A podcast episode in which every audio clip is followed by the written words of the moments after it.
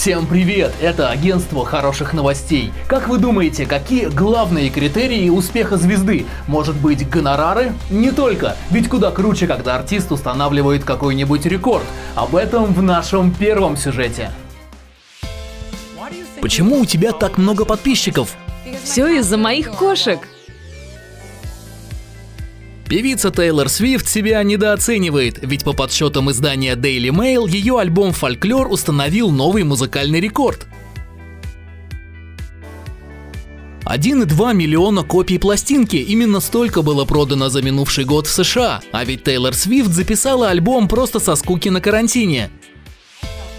На следующий день после релиза я не могла прийти в себя. Пластинка с историями выдуманных мной персонажей произвела фурор. Ну а в мире кино рекордами удивляет «Чудо-женщина». Теперь моя очередь.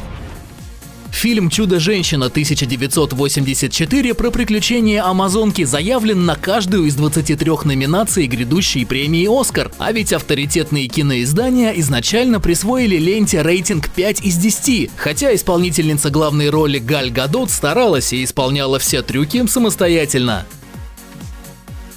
Ну а в российском шоу-бизнесе явно бьет рекорды уфимский рэпер Моргенштерн. По подсчетам прессы, 2020 год принес ему не только дуэты с Тимати и Элджеем, а также всероссийскую известность, но и заработок более 100 миллионов рублей.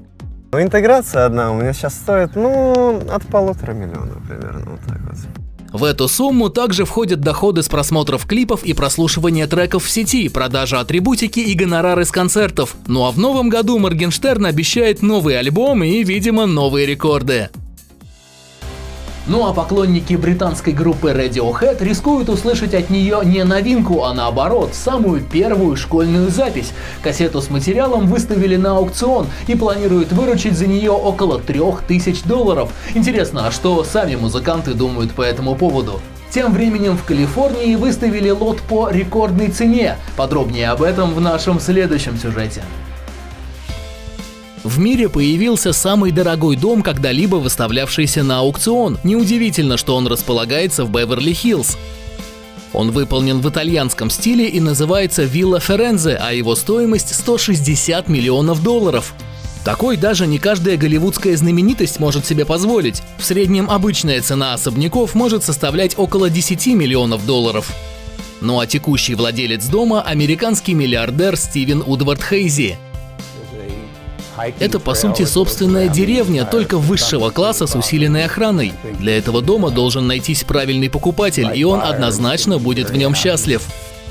Покупателя, если он, конечно, найдется, ждет 13 спален, 3 гостевых дома, бассейн, джакузи, теннисный корт, парковка на 30 авто, а также соседство с Родом Стюартом и Сильвестром Сталлоне. Друзья, на этом все. Вы смотрели агентство хороших новостей. До встречи на телеканале Bridge TV. Всем пока!